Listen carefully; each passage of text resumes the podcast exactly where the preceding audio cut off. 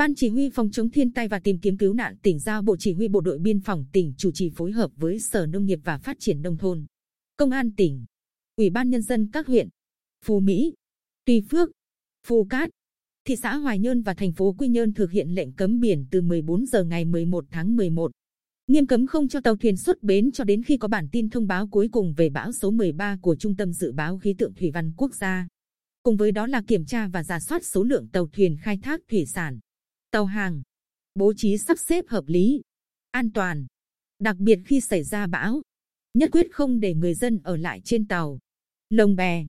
Các đơn vị và địa phương triển khai phương án ứng phó với bão theo phương châm 4 tại chỗ, đảm bảo an toàn về tài sản và tính mạng của người dân.